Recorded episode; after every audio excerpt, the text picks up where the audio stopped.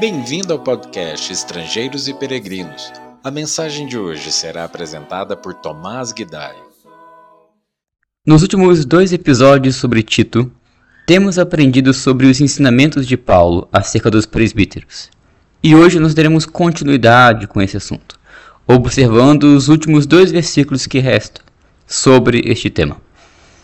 Em Tito capítulo 1, versículo 7, o versículo que nós vimos semana passada, Paulo descreveu cinco coisas que não deve haver no presbítero: arrogância, irascibilidade, influência do álcool, violência e cobiça ou ganância.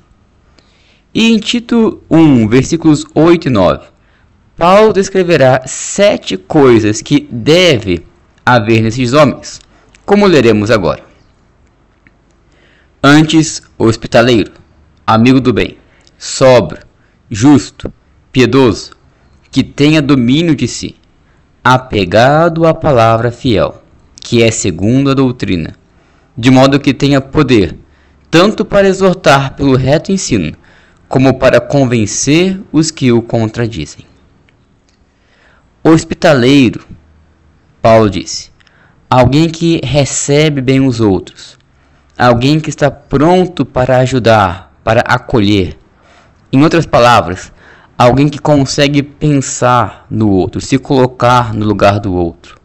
Comentamos semana passada sobre o presbítero ser um despenseiro da casa de Deus, isto é, um mordomo que cuida da casa. Deus quer despenseiros que cuidem bem daqueles que estão em sua casa e também dos visitantes. Amigo do bem, ele continua, descreve o homem que é leal ao que é bom, ao que é correto, que não cede ao mal, sóbrio, como comentamos no episódio anterior também. Descreve o estado de alguém que está acordado, plenamente consciente do que está acontecendo, sem permitir que nada ofusque a sua percepção. Justo, alguém que agirá sempre em conformidade com a justiça do Senhor, que não cederá à injustiça por cansaço, ou por suborno, ou por partidarismo piedoso, alguém que age para agradar ao Senhor e não a si mesmo, que está limpo de más intenções no serviço a Deus. Domínio de si, outra característica fundamental para servir ao Senhor. Descreve alguém que coloca Deus e os seus interesses acima de si mesmo. E por fim, uma característica que Paulo dá grande ênfase: o presbítero deve ser apegado à palavra fiel o bispo precisa ter grande afinidade, intimidade com a palavra do Senhor, de modo que a palavra seja o seu alimento, que ela esteja em seu coração e em suas pregações e em suas conversas. É triste quando um suposto pastor sobe ao púlpito para falar mais de sua vida do que da palavra fiel. É triste quando um suposto pastor não conhece as Escrituras. Uma vez conversei com uma pessoa que se auto-intitulava pastora, mas que conversando um pouco mais com ela, ela admitiu que nunca tinha lido o Evangelho de Marcos e nem sabiam quais eram os quatro evangelhos. Um exemplo bem absurdo e extremo, mas que ilustra bem como as pessoas abandonaram as definições bíblicas sobre o que significa ser um pastor. O presbítero precisa desse relacionamento com a palavra para poder exortar e convencer. Tito 1, versículo 9. O bispo tem a responsabilidade de exortar, isto é, de encorajar, de direcionar os crentes a fazerem o que é certo.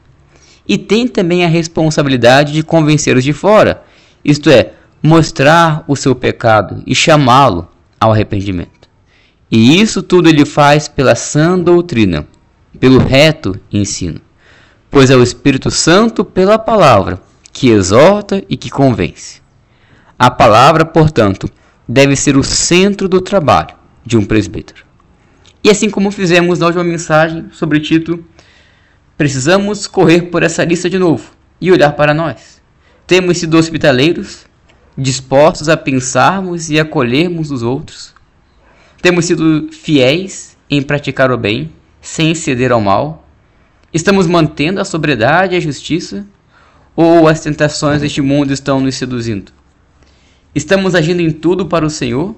Ou fazemos o que fazemos, pensando em nós e no louvor dos homens? Estamos dominando o nosso espírito? E por fim, estamos apegados à palavra do Senhor? Mesmo que não sejamos presbíteros, temos ainda assim a responsabilidade de exortar e convencer. Paulo disse a Tito que ele também deveria exortar e convencer, no capítulo 2, versículo 15. Conclui então a mensagem nos encorajando a buscar por essa intimidade com a palavra, essa afinidade com a Bíblia, de modo que ela permeie os nossos pensamentos, as nossas conversas e os nossos ensinamentos. Obrigado por nos acompanhar nessa jornada pelas Escrituras. Volte amanhã para ouvir mais uma mensagem do podcast Estrangeiros e Peregrinos.